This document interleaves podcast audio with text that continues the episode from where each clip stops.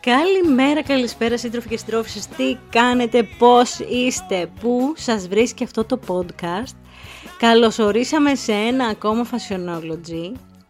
Ε, παιδιά, σεζόν 2. Ε, περίπου τα 18.000 listeners. Δεν έχω λόγια, ποιος το περίμενε. Νιώθω άπειρη ευγνωμοσύνη που στηρίξατε και αυτή την τρέλα μου. Νιώθω μεγαλύτερη ευγνωμοσύνη για τους παλιούς Les Strangers που με ακολουθείτε από το YouTube και αφήνετε reviews και το κάνετε repost στο Instagram, όλα αυτά. Έχω ξεκινήσει τη νέα χρονιά με πάρα πολύ όρεξη. Και ξεκίνησα το πρώτο επεισοδιάκι με το ίσως και το πιο πολύ ζητημένο ας πούμε θεματικό ε, podcast που ήθελα να κάνω. Και τώρα θα ξεκινήσω επεισοδιάκι 2 της δεύτερης σεζόν με τον πιο πολυζητημένο σχεδιαστή από την προηγούμενη σεζόν. Ο Τόμ έπρεπε να ξεκινήσω ρε παιδί μου με το ωραίο το αγόρι της μόδας, να ανοίξει λίγο το μάτι μας, γιατί εντάξει κακά τα ψέματα και ο Γκαλιάνο έχει ταλέντο και ο Βερσάτσε έχει ταλέντο και ο Ιβσελοράν έχει ταλέντο, αλλά είναι λίγο σαν τον κακό του στο φλάρο, είναι και μπαρμπάδια. Ενώ δεν λες έμπαινα, δεν λες. Ενώ ο Τόμ έμπαινες ένα τριημεράκι, το πέρναγες με τον Τόμ, πολύ ωραίο αγόρι. Τέλος πάντων δεν είναι το θέμα μας η ομορφιά του. Ο Τόμ σκηνοθετεί, σχεδιάζει, κάνει interior design και τα κάνει και όλα τολμώ να πω καλά. Γιατί λέμε εμείς εδώ στην Αγγλία ότι Jack of all trades, master of none, που σημαίνει ότι άμα τα κάνεις όλα, δεν κάνεις τίποτα εξαιρετικά καλά. Στην περίπτωση του Tom Ford, παιδιά, αυτό δεν ισχύει απολύτως. Και πάμε να πιάσουμε την ιστορία του από την αρχή. Ο Τόμ γεννήθηκε στις 27 Αυγούστου του 1961, παρθένος στο ζώδιο για να μην μου ψάχνεστε, στο Όστιν του Τέξας. Μεγάλωσε στα προάστια του Σαν Μάρκο και έδειχνε από μικρός μια αγάπη ρε παιδί μου στα πιο όμορφα πράγματα, όμορφα ρούχα, όμορφα αυτοκίνητα, όμορφα έπιπλα, όχι από την άποψη της πολυτέλειας, από την άποψη της αισθητικής. Ε, φανταστείτε ότι ψώνιζε συνέχεια ρούχα με τη μαμά του, της έφτιαχνε την τουλάπα, να διοργάνωνε το σπίτι. Αν είχαν τυφλό στην οικογένεια, τον είχε πιει, γιατί άλλαζε τα έπλα όλη την ώρα. DIY σαν το Σπύρο Σούλη από 6 χρονών. Από μικρός φαινόταν τι θα γινόταν γενικότερα και ότι μπορούσε να ασχοληθεί αυτό το παιδί με την τέχνη. Δεν ήταν με τη μόδα ε, καθαρά, αλλά με κάτι που θα αφορούσε την τέχνη. Με τους γονείς του λοιπόν, Σίρλεϊ και Τόμας Φόρντ, μετακομίζουν στο Νέο Μεξικό. Μη σας παρασύρει το όνομα, είναι ακόμα πολιτεία των Ηνωμένων Πολιτικών Αμερικής, νότια και δυτικά. Βλαχιά, rednecks.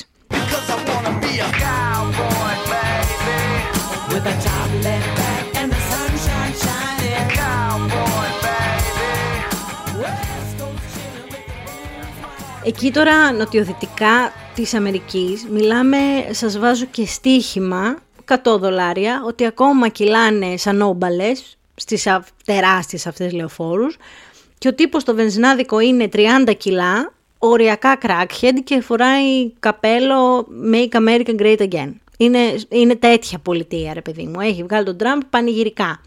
Υπάρχει λόγος που το αναφέρω αυτό. Ο Τόμ γενικά ήταν ένα πολύ χαρούμενο παιδάκι. Και τελείωσε το σχολείο, είχε πολλούς φίλους, τελείωσε και το γυμνάσιο, μια χαρά και έχει έρθει τώρα 16-17 η ώρα του κολεγίου. Σε ρωτάνε οι γονείς του τι θες παιδί μου να κάνεις όταν μεγαλώσεις; Αυτός αποφάσισε να μπει εκεί σε ένα πανεπιστήμιο να σπουδάσει διακοσμητής εσωτερικών χώρων. Ε, τρει-τέσσερι μήνες κράτησε η φάση. Λέει: Παιδιά, βαριέμαι, δεν μπορώ. Δεν μπορούσε και λίγο το περιβάλλον, ξέρεις, του Σαν Μάρκο, τύπου χωριό, και αποφάσισε ότι θέλει να μετακομίσει και να πάει στη Νέα Υόρκη για να σπουδάσει η ιστορία της τέχνης. Απροπό, αυτό το μάθημα το είχα στον Τυρί όταν σπούδαζα ψυχολογία, είχαμε ιστορία της τέχνης, δεν ήταν, ήταν, δεν ήταν επιλογής μάθημα, ήταν για όλους. Παιδιά, ήθελα πάρα πολύ να κάνω πτυχίο στην ιστορία της τέχνης, αλλά ήξερα ότι θα με ταΐζει ο ΑΕΔ μέχρι τα βαθιά μου γεράματα και κάπου εκεί το άφησα το όνειρο, αλλά τέλος πάντων δεν μιλάμε για τα δικά μου τα όνειρα, μιλάμε για τα όνειρα του Τόμ το παρατάει και αυτό, παιδιά. Μπήκε στο New York University και μετά από ένα χρόνο λέει δεν είναι για μένα. Δεν ήταν διαβαστερό το παιδί, δεν τα έπαιρνε τα γράμματα, δεν είχε consistency, δεν μπορούσε γενικά ο Τόμ να κάτσει σε μια μεριά να κάνει ένα πράγμα. Αλλά αυτό θέλω και λίγο να μας γίνει μάθημα από την άποψη ότι ακόμα και αν σου λένε ότι ξέρεις τι δεν έχεις πτυχίο, Δεν έχεις πάρει το ένα χαρτί αυτό. Δεν έχει καμία σημασία. Η επιτυχία μπορεί να έρθει από 30.000 δρόμους και έχουμε δει ότι οι περισσότεροι εκατομμυρίουχοι δεν έχουν καν πτυχίο. Οι περισσότεροι πολύ επιτυχημένοι σε ένα συγκεκριμένο κομμάτι εξών των μουσικών που, οκ, χρειάζονται τις γνώσεις, ε, δεν έχουν κάποιο πτυχίο. Οπότε δεν είναι και γραμμένο στην πέτρα ότι αν δεν έχεις πτυχίο θα είσαι μίζερος και όλη σου τη ζωή αποτυχημένος. Ο Τόμ πολύ έξυπνα χρησιμοποίησε τη χαρισματικότητά του και την εξωτερική του εμφάνιση για να ανοίξει δρόμους προς την επιτυχία. Ήταν ένα κουκλάκι ζωγραφιστό και πάρα πολύ καλός στο λόγο, οπότε άχαστος συνδυασμός. Τον πρώτο χρόνο λοιπόν που ήταν στο New York University, ένας συμφοιτητής του του λέει ρε το Μάκο, δεν πάμε Σάββατο βράδυ στο 54, το γνωστό. Εκεί λοιπόν, πηγαίνοντας στο 54, γνώρισε το γνωστό πιστό πελάτη Andy Warhol που λέγαμε, ο οποίος του μίλαγε για τέχνη, του είπε ότι πρέπει να κυνηγήσει λίγο το modeling και μήπως να ποζάρει για κάποιες φωτογραφίες κτλ. Ε, χαρακτηριστικά έχει πει ο ίδιος ο Tom Ford ότι θυμάται και τη στιγμή που όταν γνώρισε τον Andy Warhol έπαιζε Donna Summer ας πούμε και είχε ανατριχιάσει ολόκληρος.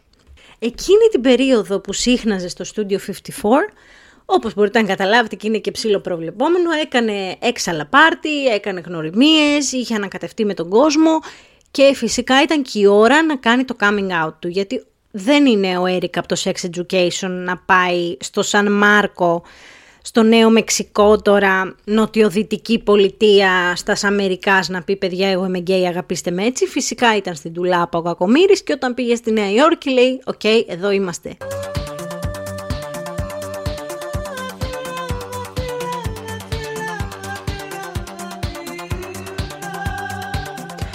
Πιστεύω ότι έζησε αυτή τη μοναδική αχά moment ο Tom Ford που εύχομαι πραγματικά από τα κατάβαθα της μαύρης μου ψυχής να τη ζήσετε όλοι σας που όταν γνωρίζετε μια παρέα ή είστε σε ένα χώρο, είστε σε ένα επαγγελματικό περιβάλλον νιώθετε μια αίσθηση ότι ανήκετε εδώ.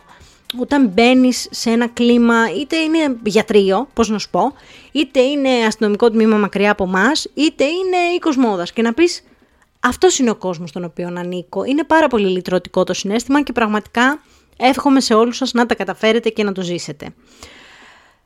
Τι έλεγα; Λοιπόν, αποφασίζει ότι η ακαδημαϊκή καριέρα και η δουλίτσα 9-5 και αυτά δεν είναι για τη φάση του και αφού είναι college dropout και uni dropout, ξεκινάει να δουλεύει ως μοντέλο και να κάνει διαφημίσεις, να δουλεύει στην, ε, σε τηλεοπτικές διαφημίσεις, μοντέλο έχει κάνει καμπάνιες Calvin Klein, δηλαδή αστεία πράγματα. Σαν μοντέλο ήταν επιτυχημένος, δεν ήταν κανένας ε, χάλιας. Μετά από λίγο διάστημα δεν του βγαίνει και λέει θα ξανασπουδάσω και πηγαίνει στο Πάρσον. Αυτή τη φορά η πρώτη του επιλογή πάλι επιστρέφει η αρχιτεκτονική εσωτερικών χώρων και αποφασίζει να κάνει το ίδιο πτυχίο με αυτό που παράτησε. Οριακά δεν φεύγει και από εκεί, παιδιά, γιατί ήταν και τόσο γκαντέμις που εκείνη τη στιγμή, είναι, την πρώτη, μετά την πρώτη του χρονιά, δηλαδή τέταρτο σεμέστερ, του ζητάει η Κλοέ να πάει να δουλέψει στο γραφείο τύπου.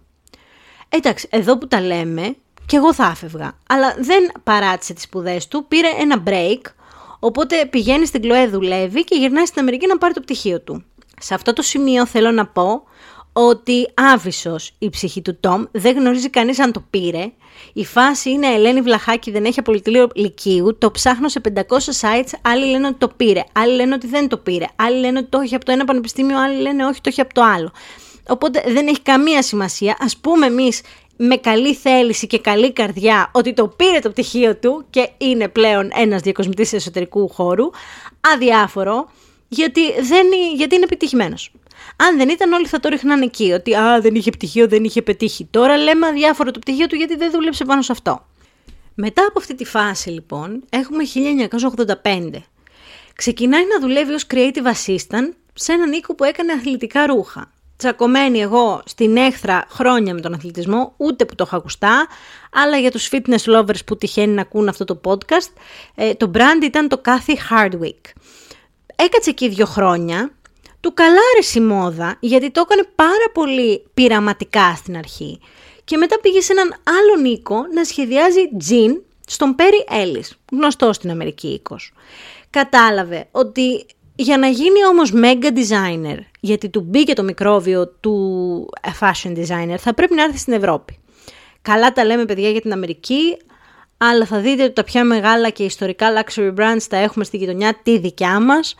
Ίσως διότι έχουμε απείρως περισσότερη τέχνη και κουλτούρα λόγω και της νεότητας της Αμερικής ακράτο, ή τέλος πάντων και λόγω της, του τρόπου ζωής μας. Όχι ότι η Νέα Υόρκη δεν έχει τέχνη, προς Θεού, αλλά αν βάλεις όλη την Ευρώπη μαζί, είναι πολύ πιο cultured από την Αμερική. Έτσι λοιπόν ήρθε το αγόρι μας, έκανε συνεντεύξεις παρασυνεντεύξεις και το πήρανε στην Gucci και θα πεις πώς το πήρανε τώρα από σχεδιαστή στην, στην Gucci ξεκίνησε να σχεδιάζει αντρικά ρούχα, αυτό που έκανε δηλαδή και στην προηγούμενη του δουλειά και πάρα πολύ γρήγορα ανελήχθηκε, δηλαδή το 1994 μπήκε και το brand ήταν με το ένα πόδι στον τάφο. Το έχουμε πει και στο επεισόδιο της Gucci.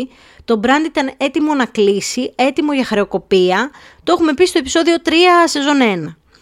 Έτοιμη για χρεοκοπία δεν ήταν καθόλου της μόδας. Αν θυμάστε σας είχα πει ότι πουλούσαν μέχρι και στα περίπτερα τα GG. Έρχεται λοιπόν με φόρα, νέος ωραίος πράσινα μάτια είναι τα γόρι που αγαπώ, με φόρα και λέει θα κάνουμε μια καμπάνια κόλαφο που λέει και γκουρού, η δικιά μας. Θα φέρουμε τον Μάριο Τεστίνο, ίσως ο μεγαλύτερος φωτογράφος μόδος όλων των εποχών. Θα φέρω μια στυλίστρια, την Καρίν Ρόιτφελντ, η οποία ήταν chief editor της Vogue του Παρισιού χρόνια και αυτή πρώην μοντέλο. Και θα σχεδιάσω ρούχα σεξι, ανατρεπτικά, για τη γυναίκα Ντάνα Καραντάνα τα στενά τα αυτά τα σεξι να κάνουμε χαμό. Σεπτέμβρης λοιπόν του 95, όταν βγάζει την πρώτη συλλογή με την Gucci και να σου τα σκισίματα στο πλάι και να σου να βγαίνει ποδάρα 3,5 μέτρα και να σου τα βυσσαλέα ντεκολτέ που κόβουν την ανάσα στενά σεξι δυναμικά,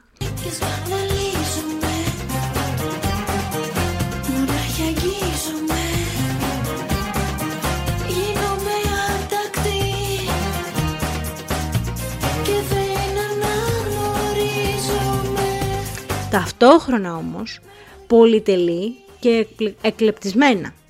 Δύσκολο κόμπο να το πετύχεις σχεδιαστικά.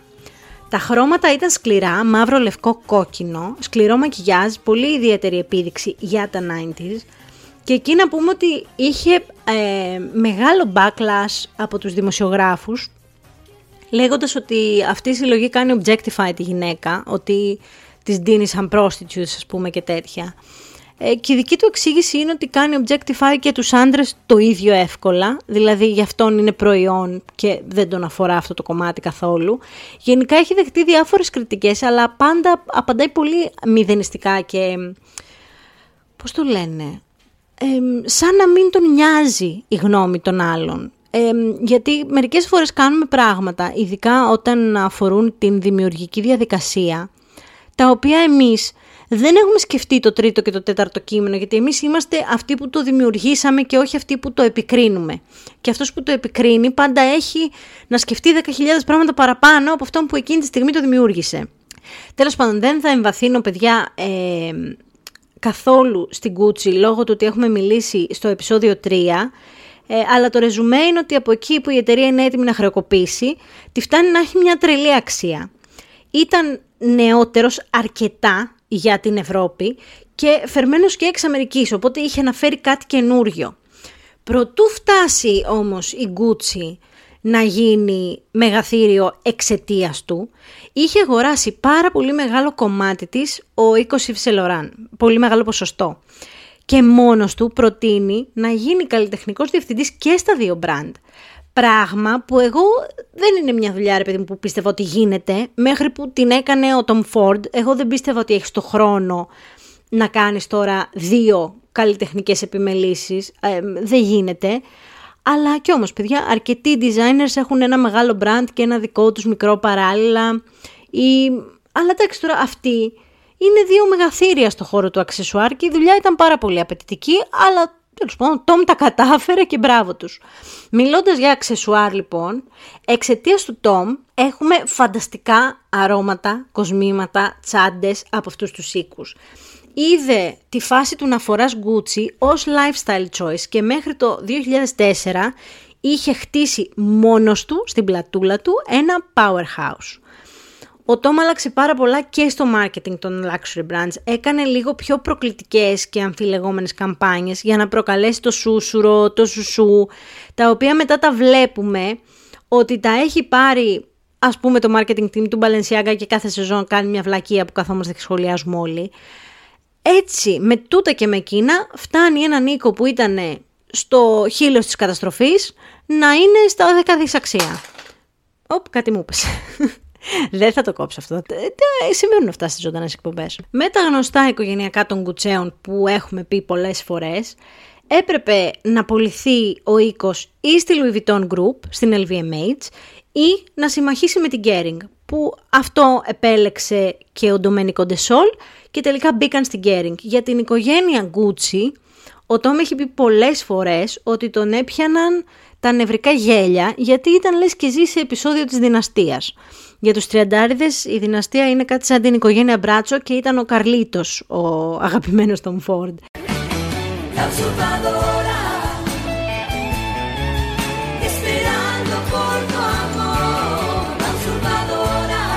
Έλα όμως που και ο Ντεσόλ και ο Tom Ford δεν τα πήγαιναν καθόλου καλά με την Kering, με αυτά που ήθελε η Kering να κάνει για την Gucci. Δεν τα βρίσκαν ούτε στο σχεδιαστικό όραμα, δεν τα βρίσκαν ούτε στο marketing. Ε, γενικά και οι δύο θέλουν να φύγουν νύχτα. Και έτσι με τους Ολυμπιακούς της Αθήνας το 2004 φεύγει από την Gucci. Εδώ που τα λέμε, παιδιά, δεν τον πείραξε ιδιαίτερα, διότι είχε χτίσει ένα όνομα 10 χρόνια, είχε κάνει εξαιρετικά red carpets, τον αγαπούσαν πάρα πολύ οι διάσημες. Αρκετές φορές παίρνει, τον είδαμε να παίρνει και το ρόλο του στη λίστα για Met Gala, για κάποια awards και βραβεία, έτσι για τη φάση. Ούτως ή άλλως ο άνθρωπος είχε δηλώσει ότι είναι εργασιομανής και ότι αν είναι ξύπνιος θα δουλεύει. Πού πάει όμως η φάση μετά την κούτσι, γιατί ok, okay, δουλεύεις, δουλεύεις, work, work, work, but ναι, τι γίνεται. Παίρνει τα έξι φορτηγά βαλίτσες του και γυρνάει πίσω Αμερική, πηγαίνει στο LA και αποφασίζει να κάνει ένα μικρό break από τη μόδα και γράφει ένα βιβλίο. Το Tom Ford, με το ονοματάκι του το ομώνυμο, τεράστιο, μαύρο, άσπρο όπως είναι το brand κτλ. Και, και μιλάει για τα χρόνια του στην Gucci και στο Yves Saint Laurent τότε που τα έχει φρέσκα. Αυτά που λέει τα προσυπογράφει και η Ανούλα Wintour, τα προσυπογράφει και ο Γκρόιντον Κάρτερ, χίλια χρόνια καριέρα στο Vanity Fair, να το τζεκάρετε. Και μόλις κυκλοφορεί το βιβλίο του και βγαίνει στην αγορά, αποφασίζει να γράψει και μία ταινία, A Single Man λεγόταν, που ήταν ένα ρομαντικό δράμα στο 60s τοποθετημένο στα 60s. Ε, ρομαντικό δράμα γκέι ζευγαριού, έτσι. Κάνει πρεμιέρα 11 Σεπτέμβρη στο 66ο Φεστιβάλ της Βενετίας. Δεν είναι μια κακή ταινία, έχει πάρει αρκετά βραβεία, έχει 7,5 στα 10 στο IMDb και έχει προταθεί και για Όσκαρ και για Χρυσές Σφαίρες. Την έγραψε, την ε, σκηνοθέτησε και την έκανε και παραγωγή μόνος του. Γιάννης πίνει, Γιάννης κερνάει.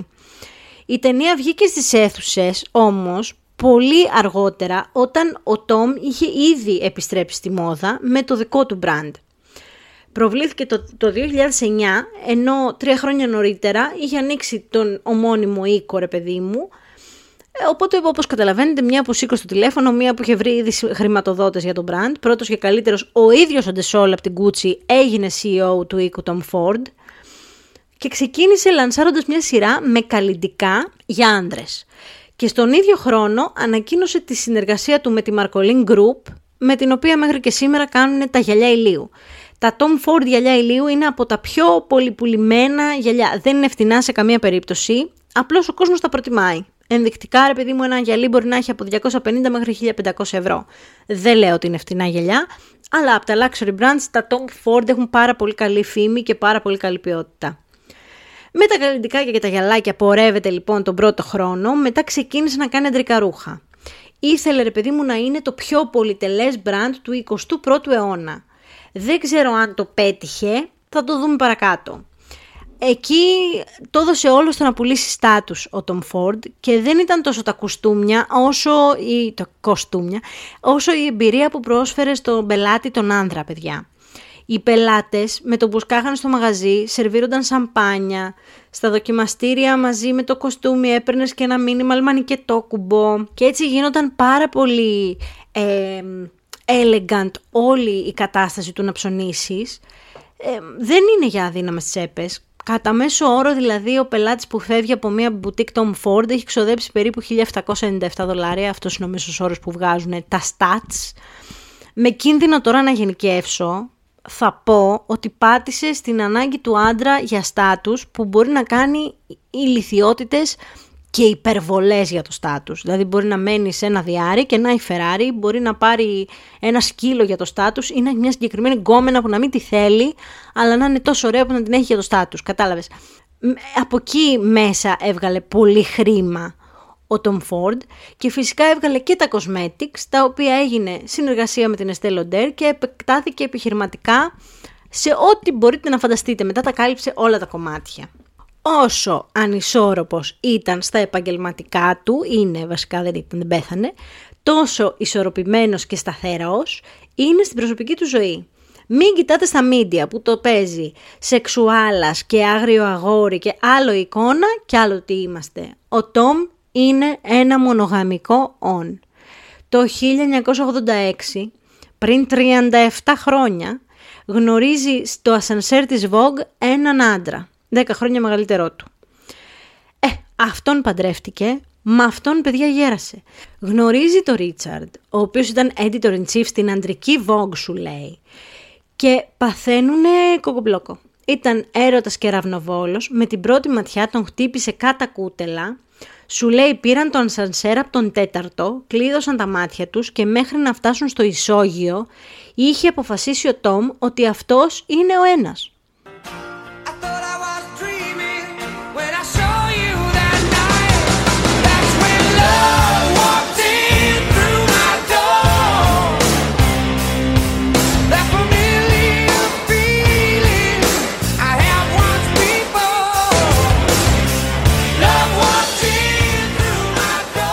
Λιγότερο από ένα μήνα σχέση είχαν συγκατοικήσει μαζί.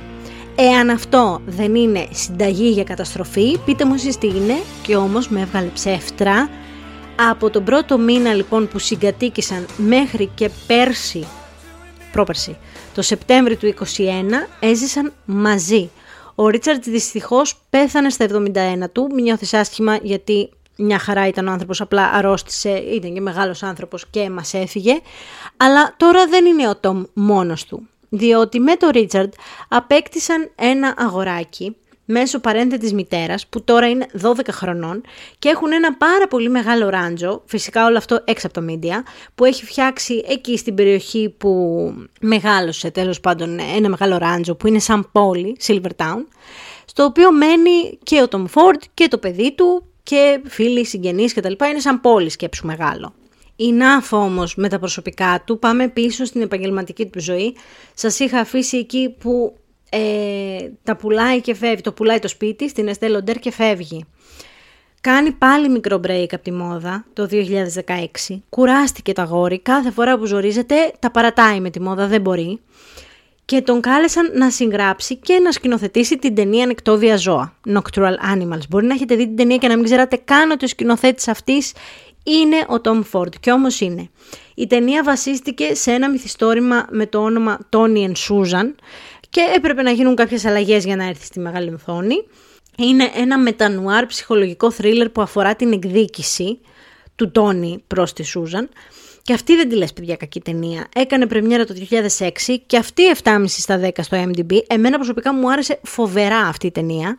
Δεν είναι για όλο τον κόσμο, το καταλαβαίνω. Έχει μια όμως πάρα πολύ συγκεκριμένη οπτική ο Tom Ford που απλά τα πάντα στην ταινία είναι πανέμορφα και εγώ είμαι πολύ φίλος αυτής της αισθητικής. Και σε θέμα δουλειάς θα κλείσω με το 2020 όπου οι πωλήσεις καλλιντικών χτυπήσαν ρεκόρ στο 1 δις Φέτος, 2023, επίσημα πλέον η Estée Lauder αγόρασε εντελώς το brand στα 2,8 δισεκατομμύρια. Πήρε καλό deal ο φίλος και ο Tom Ford επιτέλους μπήκε στις λίστες δισεκατομμυριούχων της ε, Αμερικής μετά από αυτό το deal.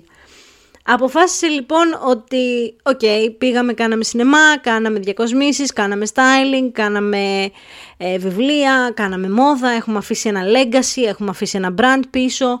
Αποφάσισε λοιπόν φέτος να φύγει για πάντα από την μόδα. Ο Tom Ford φέτος παίρνει σύνταξη είναι 61 ετών, αποφάσισε να ασχοληθεί μόνιμα με τον κινηματογράφο και αυτή τη στιγμή βρίσκεται στην παραγωγή της ταινίας Fade to Black, που πάρα πολύ θέλουμε να δούμε τι θα έχει κάνει και εκεί, αν και η παραγωγή, ξέρεις, εκτός από τον Τάκη το Πανουριά, δεν ξέρω αν το γνωρίζεις, στις Κολοσσός Films, οι υπόλοιποι δεν έχουν και πολύ μεγάλο λόγο στο τι θα γίνει στην ταινία, ε, σε σχέση με την αισθητική, έτσι. Προφανώς και έχουν λόγο σε σχέση με τον budget και άλλα πράγματα, δεν ξέρω κατά πόσο η αισθητική του θα επηρεάσει την ταινία.